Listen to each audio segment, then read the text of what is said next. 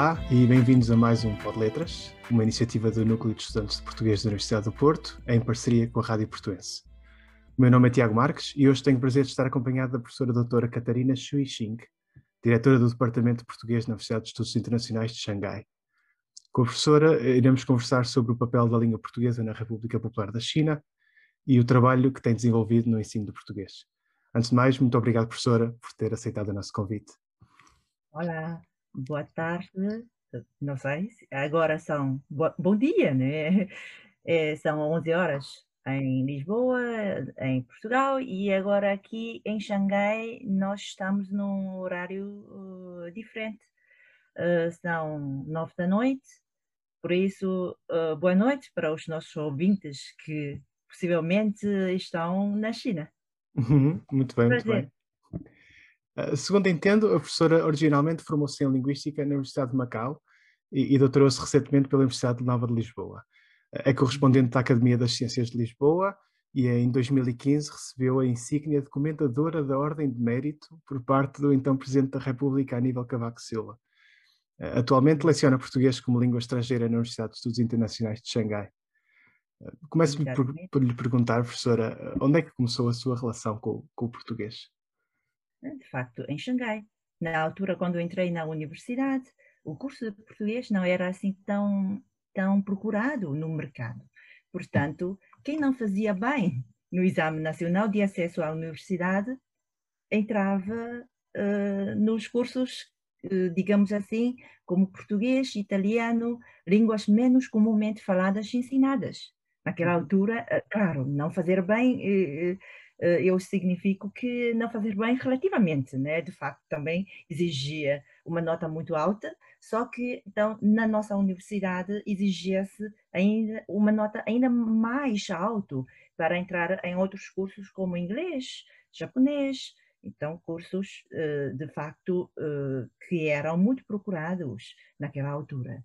Eh, e depois não fiz muito bem no meu exame e fui escolhida pela universidade para me colocar neste curso de português. E frequentei o curso de licenciatura de português e depois fiquei na universidade como professora de português. E isso é em Xangai ou em Macau? Não percebi muito bem. Isso é em Xangai, sim. A minha licenciatura foi em Xangai e depois mestrado em Macau, doutoramento em Portugal. Ah, muito bem, muito bem. Ah, então, o que é que no seu percurso depois a motivou a ensinar português na China? Uh, depois de começar a aprendizagem de português, parece que aprendi, aprendi bem e, e, foi mesmo fascinante conhecer uma língua tão diferente do inglês, língua estrangeira que, que aprendemos desde pequeninos na China. Além disso, a experiência do curso de verão em Macau trouxe-me uma, paix, uma paixão profunda pelo português. Portanto, decidi ficar uh, na instituição onde aprendi o português para ser professora de português, tanto em Macau como em Portugal, ensinei chinês também. Ah, também ensinou chinês enquanto estava a ensinar português? Exatamente. Então, quer dizer, uhum. é, enquanto, que, uh, enquanto aprendia português. Muito bem, muito bem. Um, então, a professora, eh, como disse, estudou em Portugal uh, também durante o seu uh, doutoramento e penso que fez uma, uma espécie de uma parceria durante o mestrado em que contactou com, com, o professor João Malaca Casteleiro e, entretanto, com a professora Antónia Coutinho também, durante o seu doutoramento. Como é que foi a sua experiência uh, contactar com os linguistas portugueses e trabalhar nas universidades portuguesas? Uhum. Com o professor João Malaca Casteleiro, sim, foi na Universidade de Macau, no curso de mestrado, e com a professora Antónia Coutinho, foi na Universidade Nova de Lisboa, no, no curso de doutoramento, né? que me impressionou mais com a minha experiência de aprendizagem com esses professores portugueses foi a diligência dos meus professores. Não só eles dois, mas também outros, portugueses, brasileiros ou até chineses. Por exemplo, a minha primeira professora de português, professora Wang Soyin, que é uma chinesa, que me abriu a porta de português e que serve sempre como um exemplo para mim, porque nunca para de aprender, nunca para de pensar nos alunos. Mais um exemplo, o professor Carlos André, ex-diretor da Faculdade de Letras de, de, de, Coimbra, que tem sempre inspirações a dar aos alunos, eh, o que se deve ao profundo conhecimento, mas mais importante, a paixão pela língua portuguesa, pela literatura e cultura portuguesas. Portanto, aproveitando a oportunidade, eu queria manifestar especial homenagem ao meu orientador de mestrado, o professor João Malata Casteleiro, que faleceu no ano passado, mas que fica por sempre na nossa memória, com uma imagem de erudição, de modéstia e de dedicação ao estudo e ensino de português. Muito bem, muito bem. Uh, sabemos que até há pouco tempo o ensino de português uh, era restrito a pouquíssimas universidades chinesas e, e, entretanto, é que tem vindo a sofrer a, a sua expansão. A professora uh, referiu na sua comunicação na Academia das Ciências de Lisboa que há atualmente 55 instituições na China que oferecem cursos de português, dos quais 46 são licenciaturas, e isso são mais de 1.600 alunos por ano. Como é que a professora vê esta rápida expansão do português na China? Eh, por, por, um lado, eu acho que a expansão da língua portuguesa na China representa um aspecto positivo, como sempre. Então, a expansão de, do ensino de uma língua ou de algumas línguas estrangeiras num país, não é? Que pode estimular o intercâmbio entre a China e os países de língua oficial portuguesa. Mas, por outro, eh, nós estamos a enfrentar também problemas, como falta de professores, sobretudo qualificados, eh, o que prejudica, em certo sentido, a qualidade de ensino e temos que ultrapassar esses desafios. Uh, com certeza. A professora considera que há, há, muitos chineses a, a, querer aprender português cada vez mais. acha que existe o mesmo nível de interesse por parte de alunos portugueses a tentarem aprender mandarim ou outras línguas da esfera chinesa? Hum, eu não conheço muito bem esta área, mas de acordo com a minha própria experiência de convivência com meus, com meus amigos portugueses ou com algumas instituições portuguesas, acho que em Portugal vai haver cada vez mais estudantes que querem aprender chinês. Tenho amigos não é, que estão interessadíssimos em aprender e praticar chinês. E na Universidade de Aveiro, por exemplo, Há curso de licenciatura e de mestrado em mandarim, em chinês. O Instituto Confúcio, em, em Aveiro, por exemplo, também está a fazer um, um trabalho excelente. Tem organizado muitas atividades relacionadas com a cultura chinesa e ganhou várias vezes prêmio galardoado pelo governo chinês. Por isso, nós estamos a ver que não é assim tão paralelo, não é? mas estamos a ver uma situação muito positiva de aprendizagem de chinês por parte dos portugueses. Certo, certo. Um, em relação ao, à presença do português na China, eh, muitas vezes entendemos Macau como sendo o, o centro da língua portuguesa. De que forma é que as universidades chinesas, e em particular a Universidade de Estudos Internacionais de Xangai, eh, interage com a comunidade macaense? Eh, a professora referiu, referiu que havia uns estágios que os alunos podiam frequentar no final da sua licenciatura. Como é que uhum. isso funciona? Então, nós temos protocolos de cooperação uh, assinados com o Instituto Politécnico de Macau, com a Universidade de Macau, entre outras instituições de ensino superior.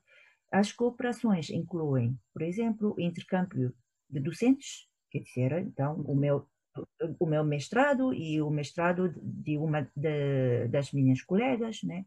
Então nós frequentamos o curso de mestrado em Macau, na Universidade de Macau, por exemplo, uh, ou o curso de verão em Macau dos docentes ou alunos e curso anual dos alunos uh, com a organização de conferências sobre o ensino de português como língua estrangeira na China, formação de tradutores bilíngues em Xangai mesmo, por exemplo, os serviços de administração e funções públicas de Macau têm mandado funcionários delas, então, que são macaenses, que sabem português e chinês.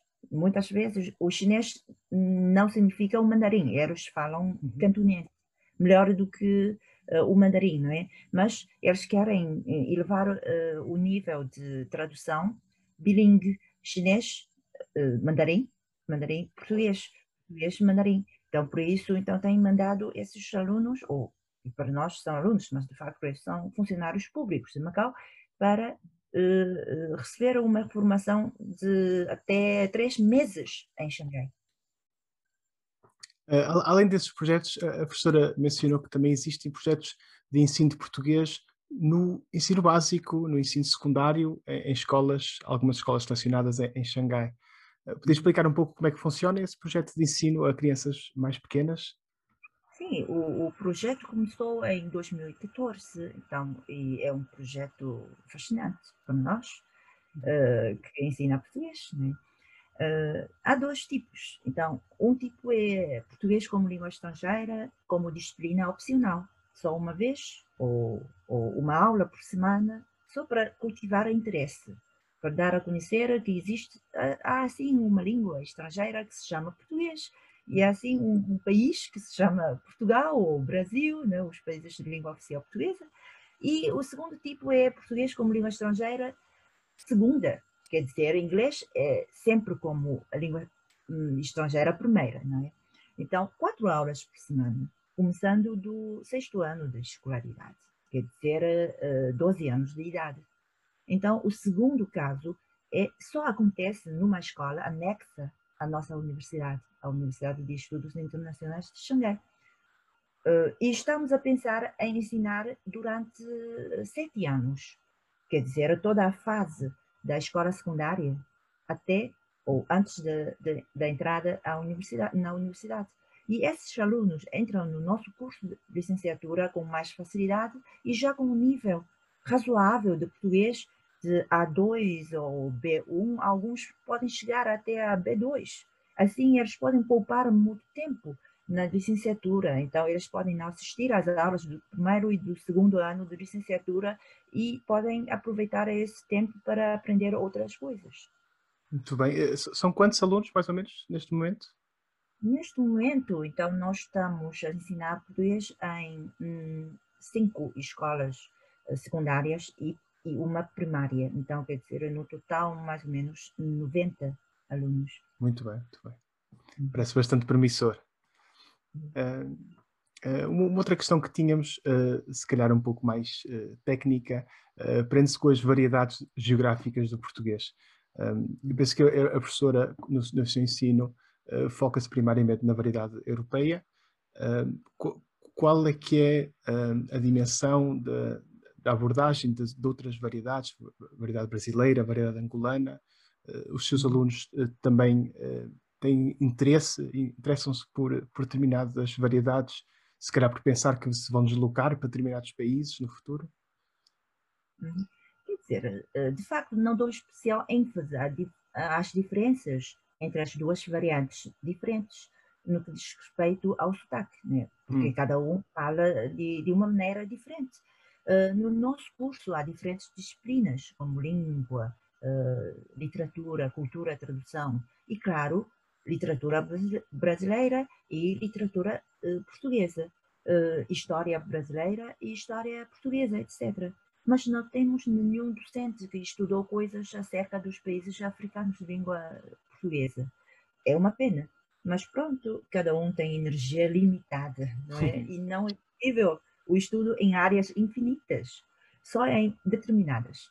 Então, por isso, por exemplo, eu prefiro dar aulas de português elementar então, para dar a conhecer a língua portuguesa aos alunos logo no início do curso, além de conversar e de discutir com eles sobre o futuro de, de aprender português, não é?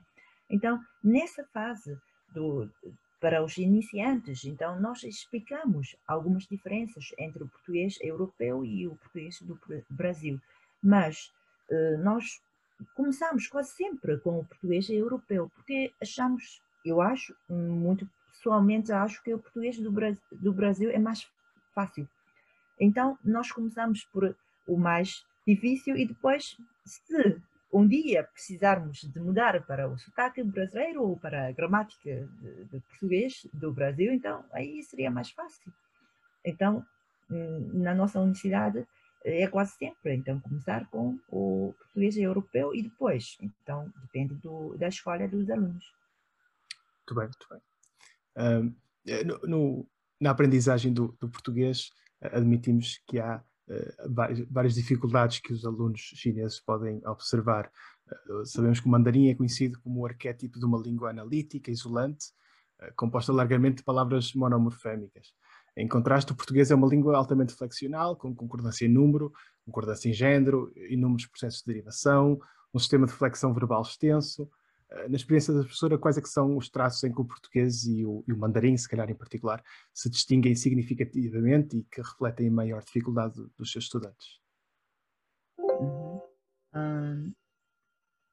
uh, concordo totalmente com o que referiu ao longo dos anos de ensino de português como língua estrangeira, através das interações nas aulas com os aprendentes chineses de português, dos trabalhos apresentados por eles e alguns inquéritos feitos, constatamos que as maiores dificuldades encontradas pelos aprendentes chineses podem ser sistematizadas, como se segue, por exemplo, um, género e número de substantivos, adjetivos, pronomes, artigos e alguns numerais, flexão de verbos, concordância verbal com o sujeito, ordem de palavras nas frases, não é? Por exemplo, para hum, ser mais em detalhe, a noção de pronome existe em ambas as línguas em questão, mas não é interpretada nem percebida da mesma forma. Porque em português europeu o pronome pessoal sujeito pode estar omitido quando o, a conjugação do verbo permite identificar o sujeito sintático, é? enquanto em chinês isso não acontece. Uh, outro exemplo, o chinês não, em chinês nós não recorremos à determinação nominal marcada pelo artigo definido, como acontece em português. E os adjetivos em português ocorrem talvez mais frequentemente depois dos substantivos, mas em chinês o adjetivo eh, precede o substantivo modificado, geralmente. É? Então, ligando os dois com uma, com uma partícula especial, e a flexão de género que se verifica em português não existe em chinês, e a flexão de número é marcada de maneira diferente nas duas línguas. A flexão verbal talvez constitua uh, a maior dificuldade, o um maior obstáculo para os nossos alunos, porque isso não existe em chinês. Então são tantas diferenças, mas acho que os nossos alunos têm capacidade de ultrapassar essas dificuldades, porque elas são mesmo trabalhadoras, muito trabalhadoras, trabalham muito, estudam muito. Uh, a única coisa é que os alunos chineses são mais, são mais tímidos uh, do que os portugueses, de acordo com a minha experiência. Então, portanto, Acho que as aulas às vezes não são assim tão ativas, então, em comparação com as aulas com os portugueses. Compreendo perfeitamente. Um, por outro lado, eh, temos uh, várias, uh, uh, várias, vários aspectos linguísticos que unem as, duas línguas. Sabemos que as formas de tratamento em português são, são variadas e têm, requerem elevada sensibilidade pragmática, muitas vezes com usos específicos relacionados com a própria cultura, e sabemos que isso também acontece uh, nas línguas da, da esfera chinesa, uh, onde, por exemplo, uh, Lao pode ser uma forma de tratamento que indica velhice e Xiao uma forma de tratamento que indica juventude. estes pontos de encontro entre as duas línguas são, são relevantes, imagino eu, no seu ensino. Como é que é a reação dos estudantes a estes conceitos? Exatamente, as diferenças entre as línguas existem e naturalmente não é? existem. E como os alunos têm todos um nível bastante elevado de inglês, não é difícil explicar as diferenças. No entanto, é realmente complexo o uso de formas de tratamento em português, como o senhor, a senhora, a menina, a dona, não é? o senhor engenheiro, o senhor doutor, o senhor professor, então, até às vezes, nós usamos o, o, o artigo definido mais o nome, por exemplo, o Tiago, a Mariana, né, para tratar uhum. as pessoas. Uh, no outro lado, o uso de Lao como velho e de Xiao pequeno também é complicado. E não quer dizer apenas o que expliquei como velho e pequeno, porque as duas palavras têm o próprio contexto pragmático. Por isso, no ensino enfatiza sempre o uso eh, contextualizado de palavras. Eu enfatizo sempre expressões ou de expressões ou, ou de frases, quer em português, quer em chinês. Eu acho que é uma questão linguística comum. Também, também me parece uh, muito interessante uh, esta uh, sensibilidade pragmática em, qualquer língua. os chineses e os portugueses, outro, outro grande ponto de encontro que têm são a, a sua paixão pelos seus ditados populares.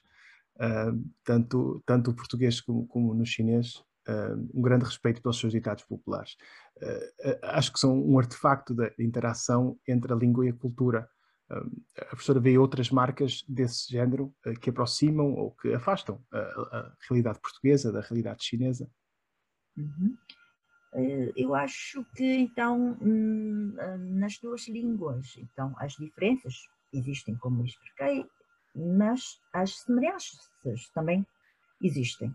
Há vários, vários. E há, então, em alguns traços nós podemos observar as semelhanças. Por exemplo, a agrícola é, é uma atividade tradicional que ainda hoje desempenha um papel fundamental na China e em Portugal também, não é? Portanto, os ditados populares, neste sentido, transmitem muitas vezes uma cultura semelhante.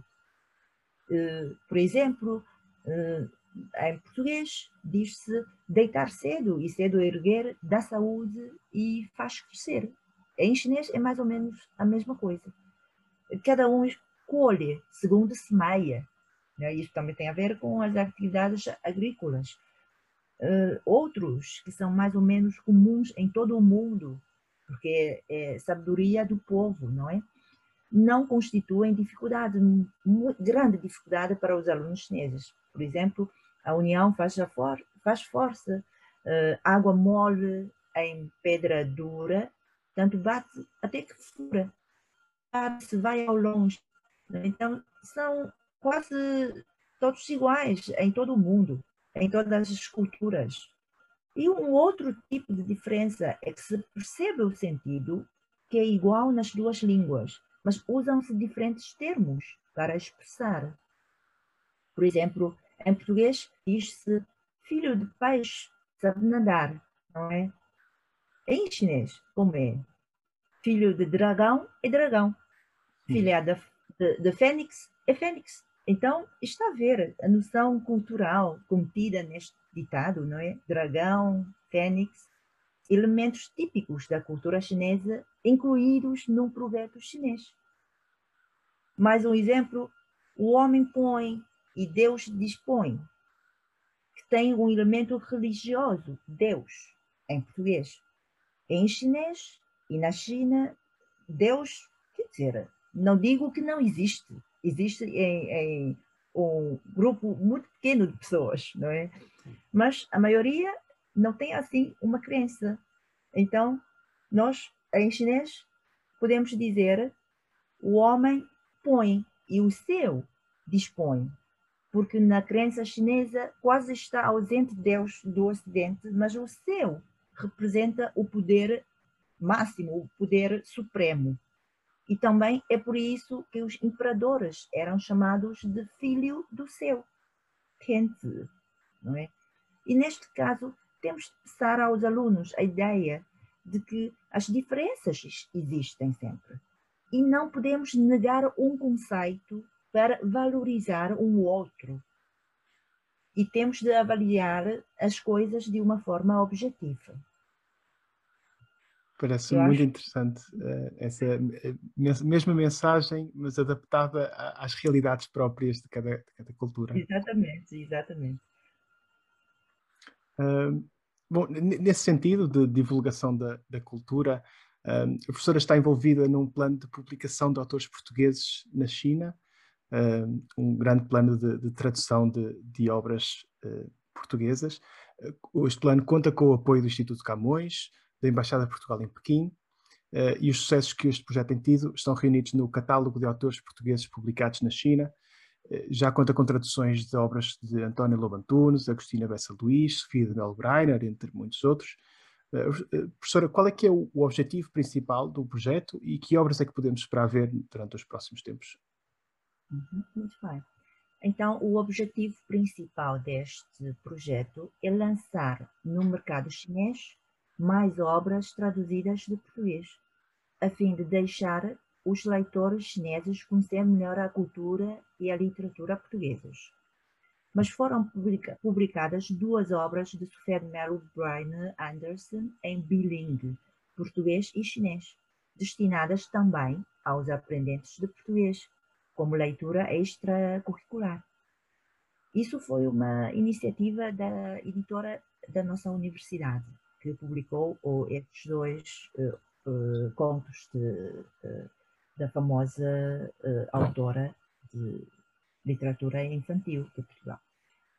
E nós temos algumas traduções já publicadas, de Sofia de Mello, A Fada Oleana, A Menina do Mar, que são muito famosos, e muitas pessoas disseram que então leram esses contos deste pequenino, não é? E o António Lobo Antunes, Os Custos Judas, e tradução ou edição em curso, uh, Agostina Bessa Luiz, de facto, ainda no prelo, então, mas está prevista a publicação em junho já deste ano.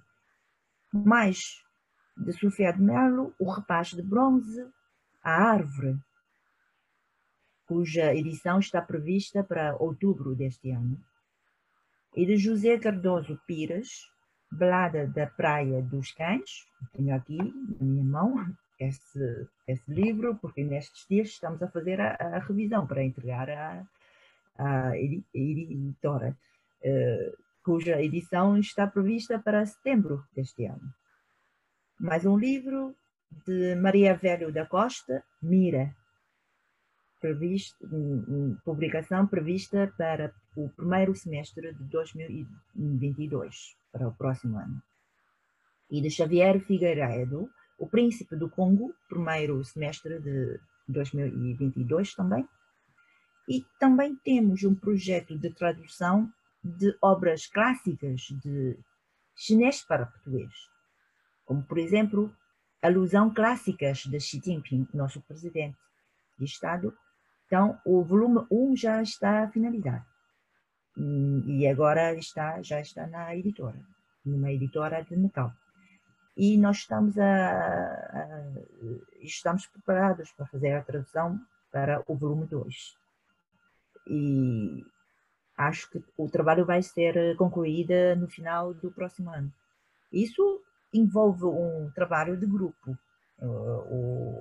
a tradução das alusões clássicas de Xi Jinping, porque uh, é, é uma tradução muito difícil, muito complicada, que implica a compreensão um, do chinês clássico, que é muito, muito difícil, mesmo para nós chineses. Então, primeiro temos que consultar dicionários, consultar o, as obras ou dicionários online também, então para uh, tentar compreender o, o, melhor possível a ideia contida nos, no livro e depois então, traduzimos para o português.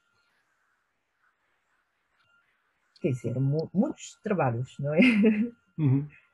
Estou a ver que sim, eh, estamos, estamos curiosos para ver o que mais é que, é que, que vai ser publicado. Eh, principalmente esses, esses, trabalhos dos chineses para português, se calhar também fazem um pouco do, do trabalho inverso, né? de, de dinamização da cultura chinesa com, com, os, com os falantes portugueses. Um, então a professora já, já falou um bocadinho do, do processo de tradução dessas obras chinesas. Uh, em relação ao, ao, processo de tradução das obras uh, portuguesas, uh, são, a professora diz que são equipas dentro da universidade que são, que são constituídas e um, como, é, como é que mais ou menos o processo de tradução? O, que, que, tipo de critérios é que, é que são avaliados para constituir uma boa tradução do português para o chinês? Em relação da constituição das equipas para a tradução, não é só dentro da universidade. Então, devem estar a reparar que, de um modo geral, faço trabalho em grupo. Esse grupo pode ser dentro da universidade, e também pode ser além da universidade, fora da universidade. Então, o que mais me importa é formar, através do acompanhamento no processo de tradução, um grupo de tradutores português-chinês jovens, qualificados e responsáveis. Eu acho que esses três elementos são muito importantes para mim. Jovens significa que eles terão de trabalhar durante ainda muito mais tempo, não é? Qualificados, tem que ser. Então, um trabalho a sério e responsáveis. Então, quer dizer, e não só o nível de português, mas também então, responsa eh, responsável por eh, todo o processo, todo o trabalho de, de, de tradução. É? O ideal seria a tradução conjunta de dois ou três tradutores, eu incluída, no primeiro passo, depois passando para a tradução de um tradutor jovem, acompanhada e revista por mim, e mais tarde para tradução independente de um tradutor jovem. É o que estou a fazer com os projetos na mão, de facto todos, não só de tradução, mas também de investigação científica, principalmente sobre o ensino de português como língua estrangeira. Então nós estamos a fazer muitos projetos, projetos de investigação científica e projetos de tradução, e nesses trabalhos, então, eu hum, pretendo e também estou a envolver uh, alguns ex-alunos nossos de mestrado, que são atualmente docentes de português em outras universidades. E acho que essa ligação é muito importante e é interessante, porque hum, conhecemos, nos conhecemos muito bem e eu sei perfeitamente o nível de português deles e essa sensibilidade de, de responsabilidade, não é? Então eu tenho todo uh, o conforto de dar o trabalho a elas e tenho o prazer em colaborar com eles. Muito bem, muito obrigado. Um, além das obras literárias, a professora também dinamiza a edição de conteúdo didático uh, para o seu ensino. Uh, como é que surgiu a necessidade de editar este material e como é que ele está a ser recebido pelos estudantes? Uhum. Ok. Uh, então, há pouco eu esqueci-me de responder à, à, sua pergunta sobre o critério de uma boa tradução. Né? Sim, sim, se quiser. Posso responder agora. É? Uma tradução português-chinês, então, uh, boa, a meu ver, trata de tentar aproximar-se dois leitores da língua de chegar, uh, aproximar-se dos leitores da língua de chegada, mas também não desviar da língua de partida. Não é fácil, mas estamos a tentar todo o possível para fazer bem o trabalho. E o maior obstáculo reside na tradução das noções culturais, que às vezes, sim, é verdade, se perdem um pouco, ou muito. O que acontece sobretudo no António Lobo Antunes, de entre as traduções que eu fiz. Já no índice do livro pode-se ver que os custos de Judas têm 23 capítulos, de A a Z. Por exemplo, que os leitores chineses não perceberam o porquê. Porquê de A até Z? Porquê não são 26 capítulos, como 26 letras de inglês, não é? Então, e eles não perceberam porque antes de eu explicar num encontro online com, leitores organizado pela editora. Então estão a ver que esse, esse tipo de encontro com os leitores é, é muito importante para podermos continuar com a nossa tradução ou continuar a divulgar uh, a cultura que queríamos fazer com a tradução nossa. Eh, quer dizer, não sou tradutora, nem sou da área da literatura, sou da, mais da área de linguística.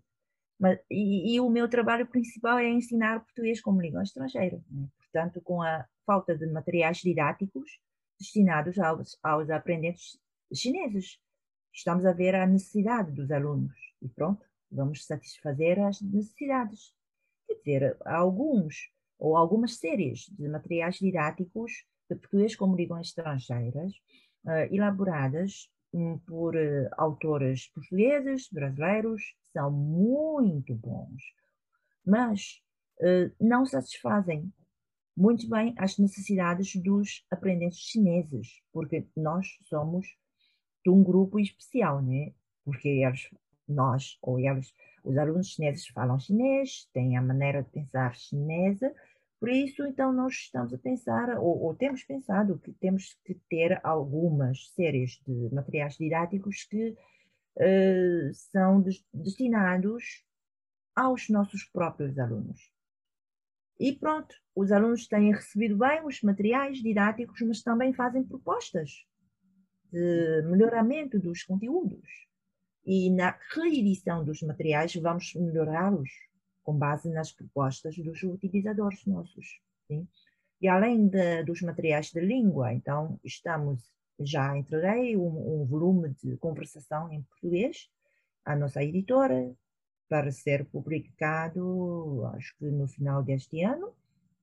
E isso tem a ver com o conteúdo é assim. Então nós temos uma linha, linha de vida. Então um, uma aluna chinesa que vai a Portugal estudar um ano, então, portanto, então a conversa começa no aeroporto uh, de Lisboa.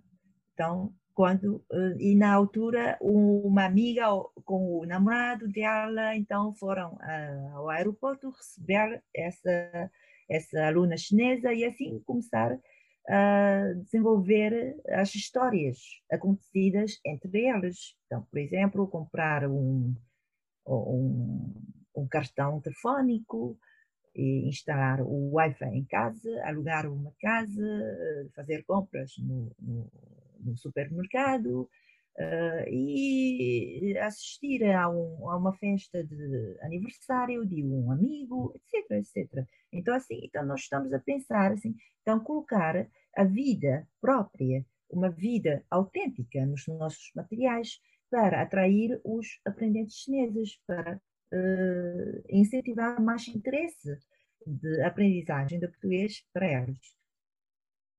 Muito bem, muito bem. Uh, bom, o, o, trabalho notável que a professora tem vindo a realizar tem seguramente tido um grande impacto na visibilidade do português na República Popular da China.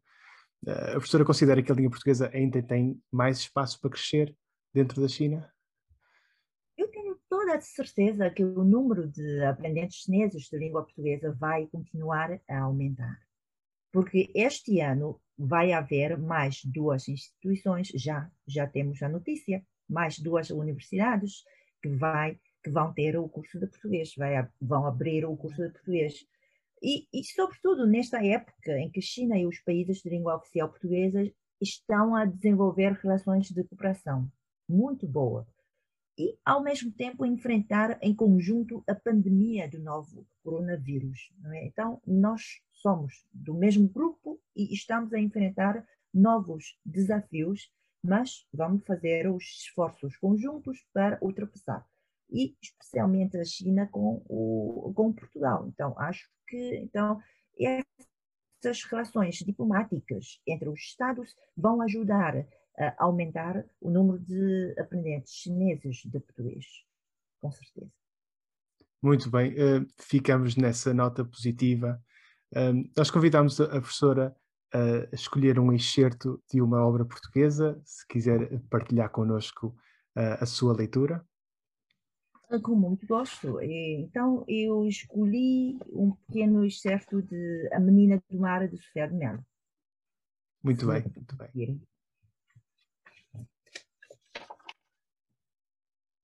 Logo início, na primeira página, então vou ler o terceiro parágrafo deste conto. Era uma praia muito grande e quase deserta, onde havia rochedos maravilhosos. Mas, durante a maré alta, os rochedos estavam cobertos de água só se viam as ondas que vinham crescendo de longe até quebrarem na areia com um barulho de palmas. Mas, na maré vaza, as rochas apareciam cobertas de limos, de búzios, de anémonas, de lapas, de algas e de ouriços. Havia poças de água, rios, caminhos, grutas, arcos, cascatas. Havia pedras de todas as cores e feitios, pequeninas e macias, polidas pelas ondas. E a água do mar era transparente e fria. Às vezes passava um peixe, mas tão rápido que mal se via. Dizia-se: vai ali um peixe, e já não se via nada. Mas as vinagreiras passavam devagar, majestosamente, abrindo e fechando o seu manto roxo, e os caranguejos corriam por todos os lados, com uma cara furiosa e um ar muito apressado. Muito obrigado, professora. Muito bonito. Um, mais uma vez agradecemos a sua presença. Foi, foi um gosto conversar consigo sobre este trabalho espetacular que, que, que tem vindo a desenvolver na China. Uh, estamos muito otimistas em relação ao futuro da língua portuguesa na China e esperamos, quiçá, um dia voltar a, a conversar com a professora no futuro sobre os desenvolvimentos uh, desde então. Uh, mais uma vez, muito obrigado. Com muito gosto, Tiago e o prazer foi todo meu e espero poder voltar um dia a Portugal, uh, face a face, conversar convosco, ou um dia uh, vocês podem deslocar-se até à China, a Xangai, para conversar comigo e com os nossos alunos de português. Muito, Muito bem, teremos todo o gosto. Uh, terminamos aqui. Muito obrigado aos nossos ouvintes. Foi mais um Pod Letras e sigam-nos para o próximo episódio. Bons estudos e até à próxima.